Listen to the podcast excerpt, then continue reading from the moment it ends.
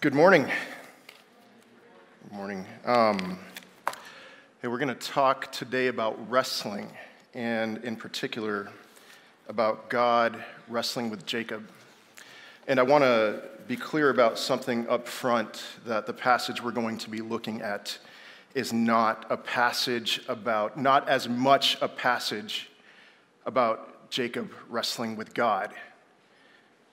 It's much more of a passage of God wrestling with Jacob. And there is a difference, a distinction that needs to be made between the two mindsets. I think a lot of us, especially in America, we tend to go into this thinking of more so Jacob's role and less about God's role. And what I want to encourage you with is to think about it from the perspective that this is God. He is the one, He is the driving force here. He is the one at work. He is the one who has a plan to accomplish, and he accomplishes it. And Jacob is a participant.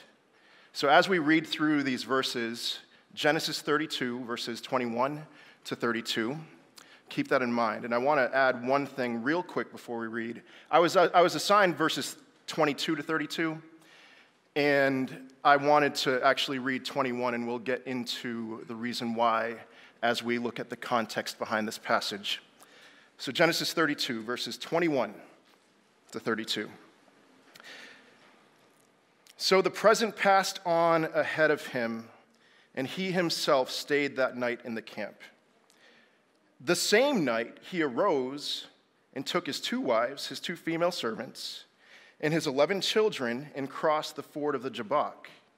He took them and sent them across the stream and everything else that he had. And Jacob was left alone. And a man wrestled with him until the breaking of the day. When the man saw that he did not prevail against Jacob, he touched his hip socket. And Jacob's hip was put out of joint as he wrestled with him. Then he said, Let me go, for the day has broken. But Jacob said, I will not let you go unless you bless me. And he said to him, What is your name? And he said, Jacob. Then he said, Your name shall no longer be called Jacob, but Israel, for you have striven with God and with men and have prevailed. Then Jacob asked him, Please tell me your name. But he said, Why is it you ask my name? And there he blessed him. So Jacob called the name of the place Peniel saying, For I have seen God face to face, and yet my life has been delivered. The sun rose upon him as he passed Penuel, limping because of his hip. Therefore, to this day, the people of Israel do not eat the sinew of the thigh that is on the hip socket, because he touched the socket of Jacob's hip on the sinew of the thigh. Let's pray. Father, you are a God who wrestles with your people and we see an example here of how you wrestled with a man, with Jacob, who would later become Israel. And I pray that as we think about these things and we think about the trials, the difficulties that you bring to our lives, that we could be faithful, that we could see Jacob as a model of faith as he is here. And we could see the blessings that come on the other side of everything that you put in our lives for those of us who love you because you sanctify us and you make us more like you. Let us not hate your discipline, Lord. Let us love it. And let us learn from, from Jacob and from you how to process the difficulties that come into our lives. I pray this in Jesus' name. Amen. All right, so a little bit of context before we begin. Uh, Genesis, this is a difficult, a stressful time in Jacob's life. It is a very, very stressful time. There are so many things at this point in time that you would look at any one of those things and think that this is just too much to bear. But Jacob has to endure these things and, and, and proceed on with his life. And so we have in, in chapter 31 where we, we talked about, we didn't talk about this actually, I think we missed this part, but um, Jacob's conflict with Lot, where he flees from Lot. And so I want to read uh, Genesis 31, verses 1 through 3, quickly to just get an insight into the context behind this. Now Jacob heard that the sons of Laban were saying, Jacob has taken all that was our father's, and from what was our father's he gained all his wealth. And Jacob saw that Laban did not regard him with favor as before. Then the Lord said to Jacob, Return to the land of your fathers and to your kindred, and I will be with you. Return to your land, the land of your fathers and your kindred, I will be with you. So God commands Jacob to depart. Jacob does depart. He does so in a sneakily way. Is that a word, sneakily? Anyway, um, three days later, Laban finds out that he's gone. Laban pursues him and catches him, and he has the right, in his mind at least, to, uh, to overtake and to conquer Jacob. But God comes to Laban and says, Do not say a word to him. And they make a covenant and agreement that at this point, if we will not cross this point any, any time in the future to harm with the intention of harming one another. And so, step one Jacob is free from that conflict. And then Michael preached last week about two sections of scripture dealing with Jacob's confrontation with Esau. The first part being the part that's leading up to Jacob sending messengers to Esau, the messengers coming back and say, hey, Esau's coming. And then the second section being the section where um, the, the sweet reunion between the two, the unexpectedly sweet surprise that Esau, he falls on his neck and um, kisses him. And, uh, and so, right in between that, in between those two sections, is the, the part that we just read. I don't know if you noticed we skipped a part last week. It was this part, the part where Jacob is wrestling with God. And so we have Jacob fleeing from Lot. And again, the part that Michael covered last week, Jacob sent messengers to, God, to, to Esau saying, Hey, we're coming to the land of my fathers and my kindred and, um, and my kinsmen. And Genesis 32, verses 6 through 7. Again, I'm highlighting that this is a very distressing point in Jacob's life. Here are the messengers. We came to your brother Esau, and he is coming to meet you. And there are 400 men with him. 400 men. Does anyone remember when Abram delivered Lot? He brought men with him. Anyone remember how many men Abram brought with him? Esther. no, no. It was less than 400. It was 318. Abram only needed 318 men with him to conquer kings. Esau is coming with 400 men. And Jacob's response would probably be similar to any of our responses in the moment. It says, Jacob was greatly afraid and distressed. 400 men from a man who, the last time you heard anything about him, he was comforting himself with the thought that he was going to kill you. And it's entirely possible, I really do wonder, maybe Esau did take those 400 men with him with the intention of killing Jacob, and maybe God went to work. But regardless, Jacob was greatly distressed. So he's in an extremely vulnerable position here. He's distressed. He's so distressed that he wakes up in the middle of the night and decides to move his entire camp across the ford of the Jabbok. And this is why I wanted to start in verse 21 instead of verse 22. So let's read that, verses 21 and 22. So the present passed on ahead of him, and he himself stayed that night in the camp. He stayed that night in the camp. The same night, he arose and took his two wives, his two female servants, his 11 children, and crossed the ford of the Jabbok. So I, am guessing I'm not the only one. I, I'm just thinking through Jacob's mind here. Do any of you ever wake up in the middle of the night and then every irrational thought that you've ever had enters your mind, and then you wake up the next day and it's like, what in the world was that? I know I'm not alone because it's at least me and my wife, but um, that's what I picture when I think about this. Just this, he, they, they make camp, they're in camp, people are asleep.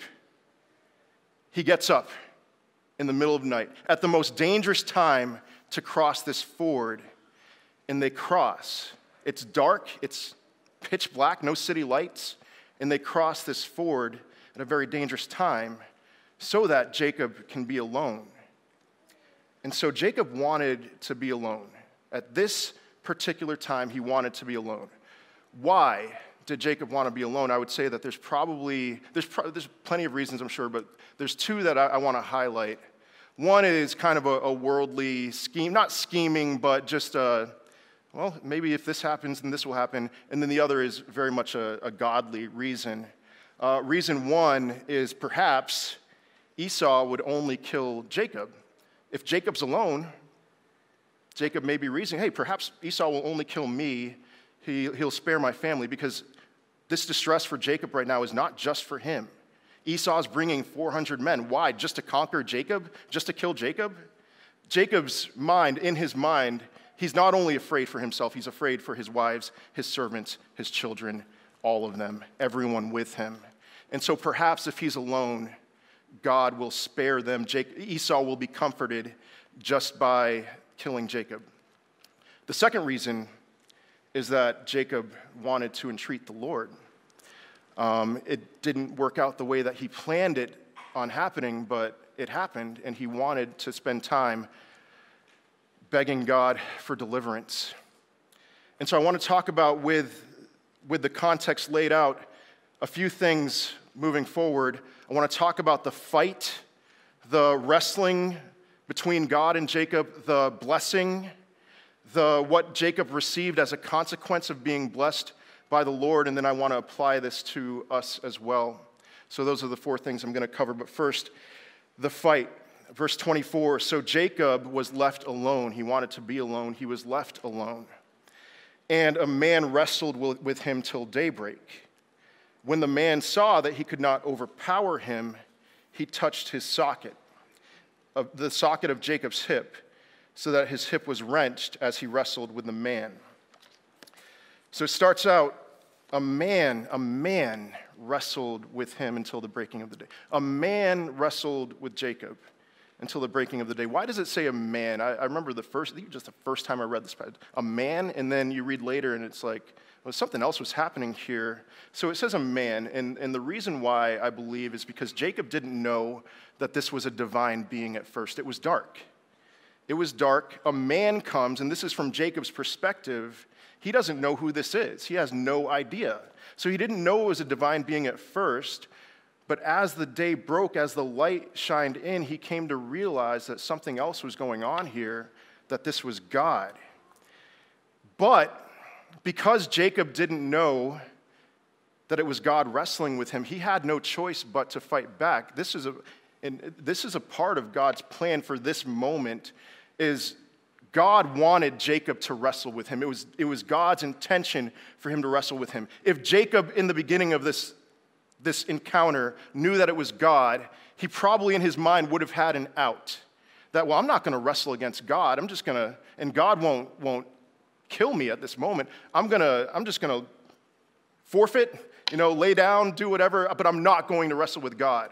But because Jacob didn't know who this was because in his mind it was just a man. He had to wrestle back, or in his mind, his life was in danger at this moment. And so, I've got to ask any wrestlers out there, high school, before, I know. Yeah, our first conversation, Ben, was about wrestling, just me and Ben. All right, I, um, man, I wrestled in eighth grade and I wrestled my sophomore year of high school. And when I was a kid, I, I, didn't know the Lord. Sports were my idol. I played a lot of sports growing up, and um, I'll tell you, wrestling was the worst.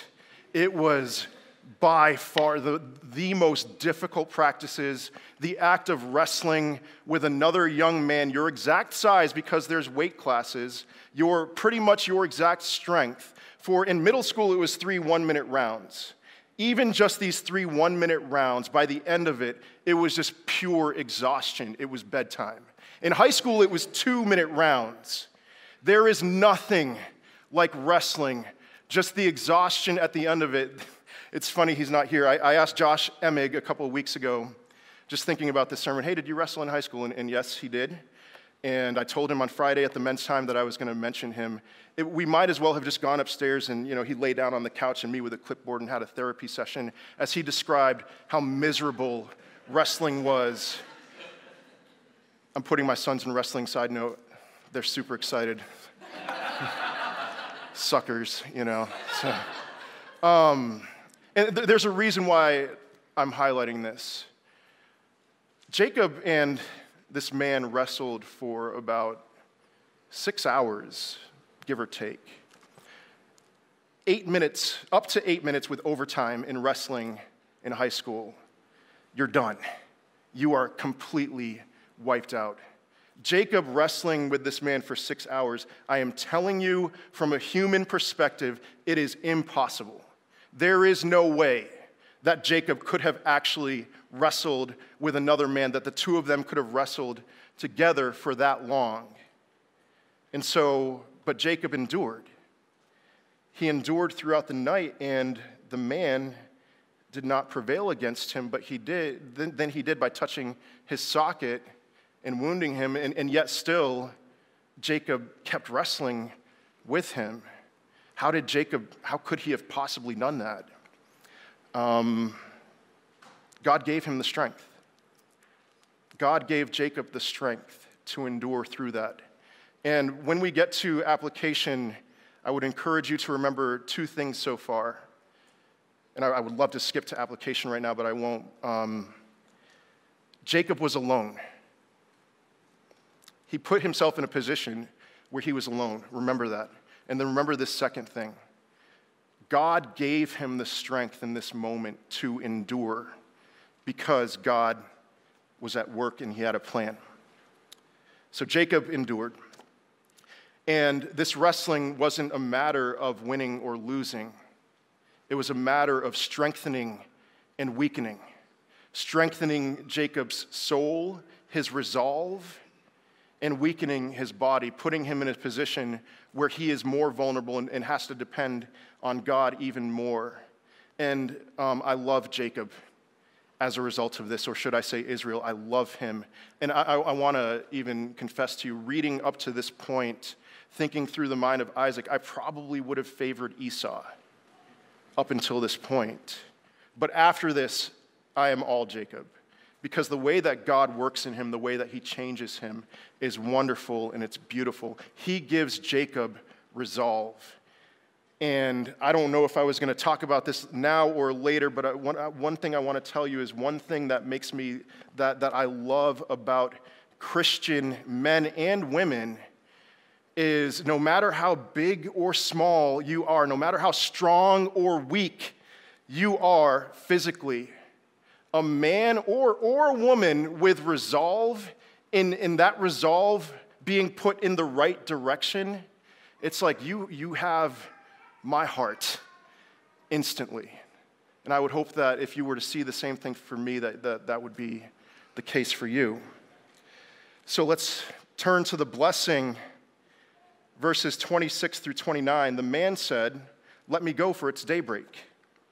But Jacob replied, I will not let you go unless you bless me. The man asked him, What is your name? Jacob, he answered. Then the man said, Your name will no longer be Jacob, but Israel, because you have struggled with God and with humans and have overcome. Jacob said, Please tell me your name. But he replied, Why do you ask my name? Then he blessed them there. Dawn is breaking. The man says, Let me go, for the day is breaking. What's the significance here? We, we already kind of touched on this, but why does this man intend to finish wrestling Jacob at this point in time? Well, throughout the night, the what and the why for in Jacob's minds, they weren't settled. He doesn't know what's going on. He just knows that a man is wrestling with him. So the what and the why is not settled.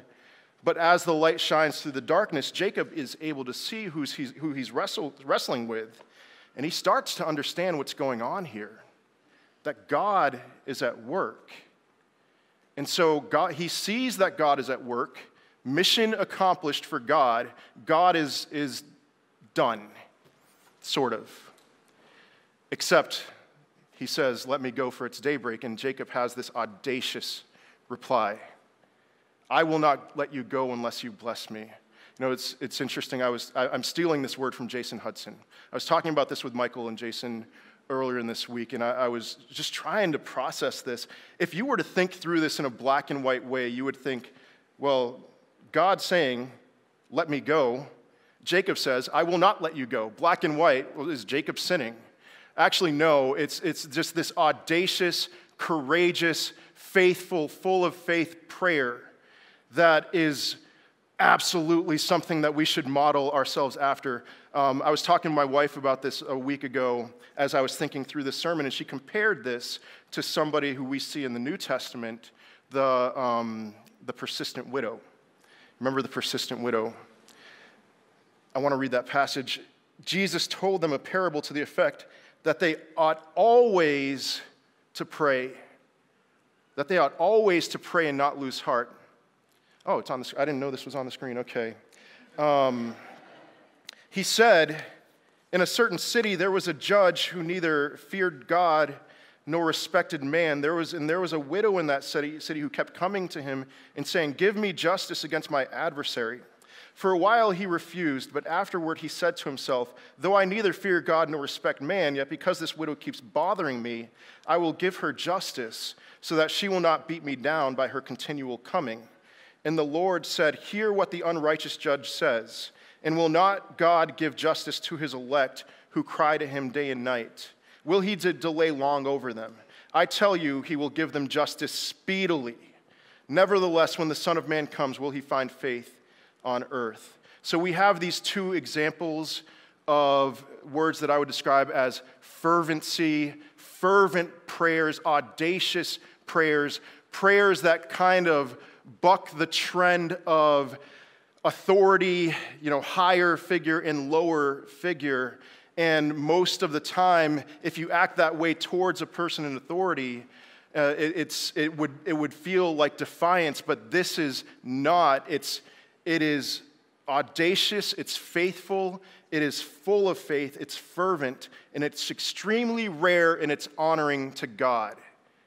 And another thing, the third thing you should remember for application time is this, this, this fervent prayer that when trials come in your life, what does your prayer life look like? Are you blocking those things out? Are you distracting yourself? Are you fighting against God? Or are you on your knees praying fervently to Him, asking Him for deliverance?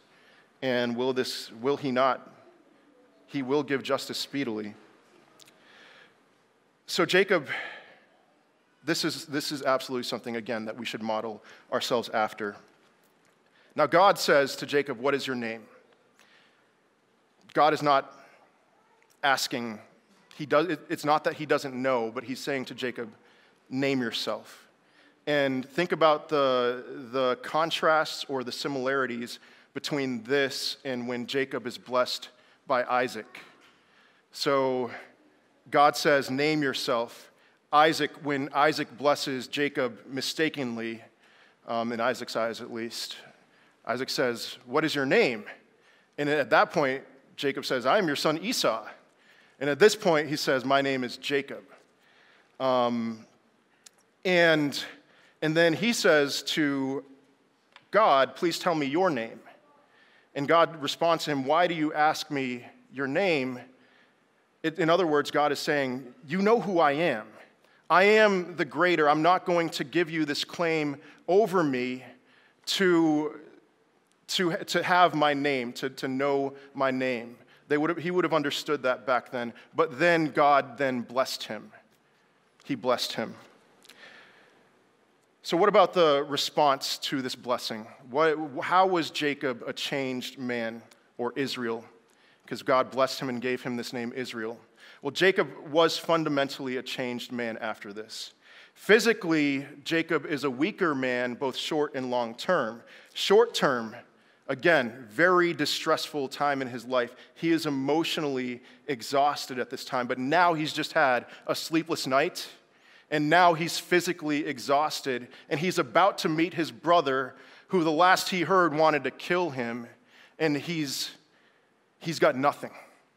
Jacob Israel, he has nothing at this time. He is completely dependent on God in this moment, exactly where he should be. He is changed short term, but long term, he has this permanent physical weakness, this injury as well. So physically, he's weaker, but spiritually, he is a much stronger man. Um, he's a much stronger man after this encounter with God. He is transformed from a devious fighter to a resolute one. Remember what I said about resolve. He is full of resolve here. He is strengthened in that way, which is why I would say uh, it's all Jacob for me. You know, and he's given a new name, a new name, Israel. And just like us, we may not have an actual change in our names, but when God wrestles with us and he changes us as he will, um, and he, he brings us into his family, we are adopted sons of His, and we are, in a sense, given a new name as well.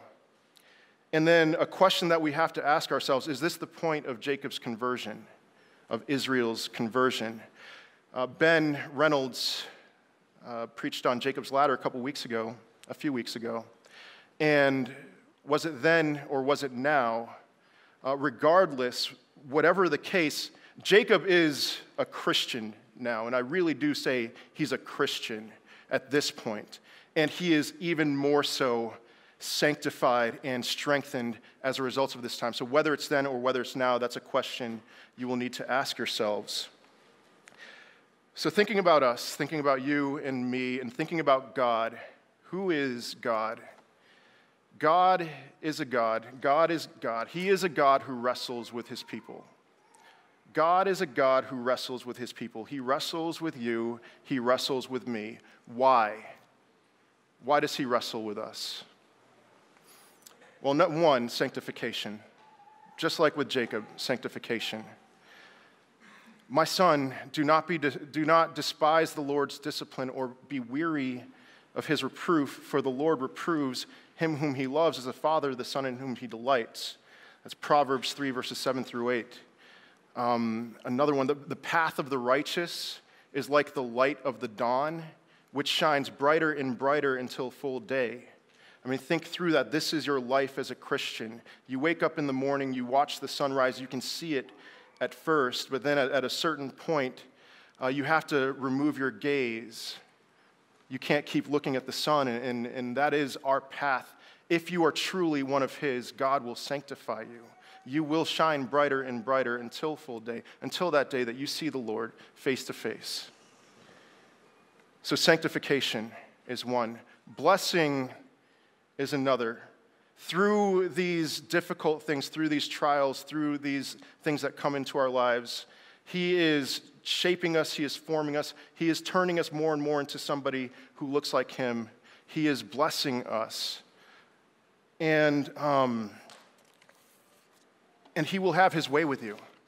He is God. You are not. So God will have his way with you. And, and I want to share with you one example from my life.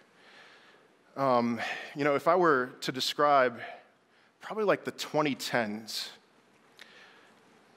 2010 to 2020, pretty much, um, I would say that my life, Sarah's life, my wife, that it, it, it had been, it was full of, there's a lot of pain, a lot of heartache, a lot of sorrow, a lot of failure, and also abundant blessing. And would I want to go through that decade, that period of our lives again? I would not. But I, I am on the other side of that, and I am thankful to God for the work that He did. I trust that His plan is greater than mine, and, and I'll share with you just one of many examples. So, we didn't know. We tried for about two years before Sarah got pregnant with our first child, but regardless, either way, one thing that we wanted to do, we knew we wanted to do, was to pursue adoption.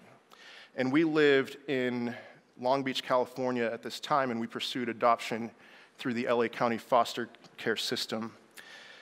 And um, we got certified, we went through the classes. A few months later, we got a call that um, there was a, a, one and a half year old boy and a six month old girl that needed a place, a house. And so we were excited. We took them in. We fell in love with them right away. They had uh, two older brothers as well, two and a half years old and three and a half years old. And those brothers were placed in another house. After a week, that family they called the agency and they said, We don't want these kids anymore. A big, big no no. Uh, but we talked about it, we prayed about it, and we called our social worker and said we would be delighted to take these other two boys into our home. And you know, for those of you who, who know about foster care, reunification is the goal. And yet, how, how do we fight against that mentality, but fight against our hearts as well? I can tell you, we prayed, we asked God, um, knowing the situation that they were facing if they were going to be reunified, we asked God for these children that they could be ours. And God said no. And forgive me if, if you know, you might want to throw out some judgment towards me with what I'm about to say, but um, I hope you understand the girl in particular. Um, if, if we're talking about my, my heart, my feelings for these children, I loved all of them, but the girl, she was the youngest and she was the only one. So she was the youngest, which means she truly believed that I was her father and that Sarah was her mother, and she was the only girl. And let me tell you something there is something about fathers and daughters. If you ask any man who is a father of a daughter what that something is, they will stumble over their words, but there is something about fathers and daughters that is really sweet. And the only way that, that I could explain it is that they soften you. And this girl, my daughter, Alyssa, God used her to soften me. She changed me. And so I remember the day we went back. I remember we went back to, to this was the last day to drop them off at their mother's apartment. And I remember handing this beautiful girl who had changed me off to her mother and just stopping unloading the van and watching her go around the corner and knowing that this was going to be the last time that I was ever going to see this girl again. And not only that, but she was so young that, you know, I think about her all the time and she has no idea who I am. You want to talk about wrestling through that? And I wish that was the end of it, but a few years later, we found out that the mom went back on meth and that the kids were back in the system and we were out of the picture at that time. And you want to talk about wrestling with God. That was an intense point of wrestling with God in our lives. And I won't take too long to say we got two other placements in our home. Slam dunk, you're going to adopt them. 99 times out of 100, you're going to adopt them, and both of them went back to family members. And it was such a huge mistake that it must have been the hand of God. And where was I going with that? I know where I was going. I can tell you without a doubt, without a doubt in my mind, that because of that, I love God more. And because of that, I trust him more and I am more grateful and I trust that he knows his ways are better than mine. Zero doubt in my mind, more so now than before. And I could list off plenty of other things to, to other trials that God has put in our lives, but he is good. There was, there's some songs we sang this morning that makes me think that, yes, amen. He is good. He is trustworthy. And so, what about you? What about trials that things that God encounters with God that He brings to your life? What about your trials? Uh, first thing you need to ask yourself, and then we'll be done, is identify the source of these trials in your life. Is it sin? If it's sin, repent. Now, it, it, may not necessarily be because of your sin. That's what Job's friends got wrong. Remember Job's friends? They thought all of that was because of his sin, and they were wrong. It may not necessarily be because of your sin that these things come to your life. It may be that God wants to wrestle with you. Um, if it is God, and if it is wrestling, remember the lessons that we learned from Jacob. Jacob was alone. Jacob was alone. It is so easy today to do anything else other than being alone. There's so many distractions. There's probably right now a distraction in your pocket that you could pull out. and very easily distract yourself from whatever it is that is on your mind and on your heart. Get alone. Don't distract yourself. Don't block things out. Don't, yeah, don't distract yourself. Second, Jacob wrestled. He didn't capitulate, he didn't fight against God. Some of you are fighting against God. Some of you are fight you're not wrestling, you are fighting against God. Engage with him. And how do you wrestle with him? Well, one is through fervent prayer. And you want to humble any man and most women, ask them about their prayer lives. I know that this is an area we can all uh, improve in get on your knees before your holy God and, and, and seek Him with that kind of audacious prayer that Jacob prayed. And the goal perseverance in prayer, trusting in God, being blessed by God. But if you are not wrestling with Him, but you're fighting against Him, if you're distracting yourself, if you're looking for any excuse to shut this down when these trials come into your life, you are missing out on tremendous blessings. And let me tell you why you are doing that. It's because you are weak. And I don't mean when I am weak, then I am strong type weak. No, I'm saying you are a weak man or a weak woman. And I very intentionally don't want to get into specifics here. I, I block that out all week trying to think through not necessarily, well, who's weak? I don't, that, that's work that you need to do if that applies to you. Instead, I was actually thinking, well, who, who's strong? Who strengthened me? And, um, man, you know, I love you guys. I wanted to tell you that when we had you over for dinner the other week, and I just kind of chickened out. But um, you have strengthened me so much lately, and I love you so much more. Yes, I wish that we could, I would love to be holding her right now. But I am also thankful for, for the work, the, the wrestling that you're doing, and the blessings that I see in your lives, and, and, and the blessings that, that I am receiving from your strength. You know, and there's others who I'm thinking about. Uh, If you are weak, if you're physically weak, what do you do? And you want to be strong? Go to the gym or do some manual labor or something to, get strong. I'm saying this from a position of, of, of love and of hope. Strengthen yourself. You know, it's, it's, it's not a hopeless thing for me to say, if you are weak, strengthen yourself. Trust the Lord for that. You know, train yourself for godliness. For while bodily training is of some value, godliness is of value in every way as it holds promise for the present life and also for the life to come.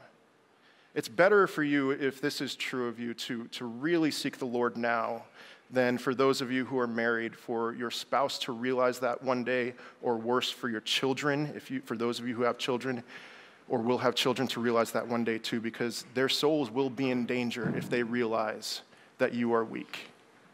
Be strong, strengthen yourself in the Lord. You, I, I have faith that you will be able to do so if you, if you seek the Lord fervently.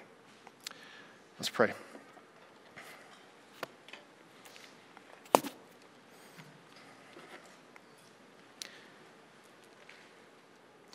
Father, you are our strength. You are our source of all that is good in this world. I pray that all of us, every one of us, would, um, would seek you with fervent prayer, with uh, wrestling in times of trials, and that uh, you would give us strength. You would give us the strength to endure the way that you gave Jacob the strength to endure um, when he wrestled with you. I pray that uh, the end result of that would be more trust in you, more love for you, more of a, a, trust in your plan that, that we would be dependent on you so that you can do your work and do the, the work that glorifies your name through us. Thank you, Lord. I pray this in Jesus' name. Amen.